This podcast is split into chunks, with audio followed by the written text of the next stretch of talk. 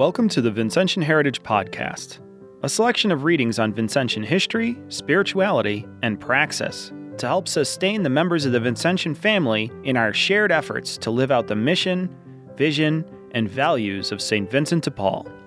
This week's podcast is entitled Faith Resisting Authority in the Name of Justice and Love Immigration Law and the Bible. It is written and read by Reverend Craig B. Mousin. On June 12, 2018, Attorney General Jeff Sessions defended his decision to change United States policy towards refugees seeking asylum by prosecuting them for alleged criminal violations instead of first addressing their experience of persecution or a well founded fear of persecution that led them to seek safe haven at our borders. His new policy separated families often leaving minor children in detention without family support. He stated that, quote, I would cite you to the Apostle Paul and his clear and wise command in Romans 13 to obey the laws of the government because God has ordained the government for his purposes. Unquote.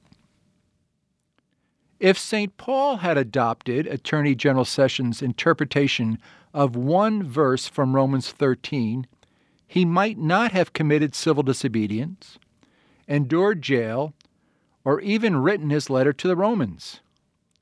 By avoiding jail, he might have visited Rome sooner, thus avoiding the necessity of writing the letter to the Romans that we now read in the Bible.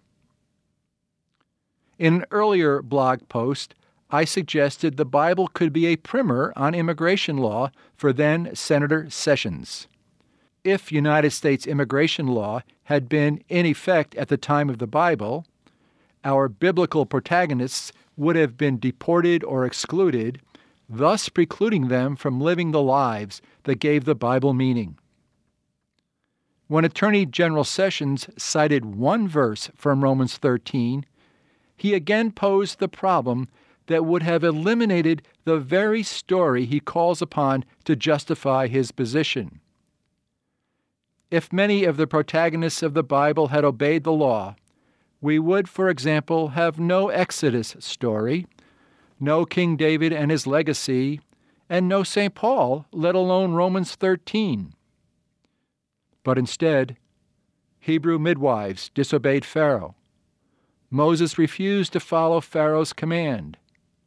Ruth disobeyed the laws of her time, and Paul was imprisoned. Indeed, Christian tradition alleges St. Paul was executed by the state, convicted and executed for disobeying the government's law. The Bible contains many stories of faith resisting authority in the name of justice and love, thus challenging sole reliance on one verse as unique guidance for our times. Perhaps the simpler question to ask Attorney General Sessions would be why read only one verse in Romans 13? Why stop at mid chapter? If one reads what Attorney General Sessions leaves out, one finds that Romans 13 challenges his own interpretation. Romans 13, verse 8 teaches us Owe no one anything except to love one another. For the one who loves another has fulfilled the law. Thanks for joining us for this episode of Vincentian Heritage Podcast. If you have any questions, please send them to mission.depaul at gmail.com. Be sure to check out all the other Vincentian family resources on our website, mission.depaul.edu.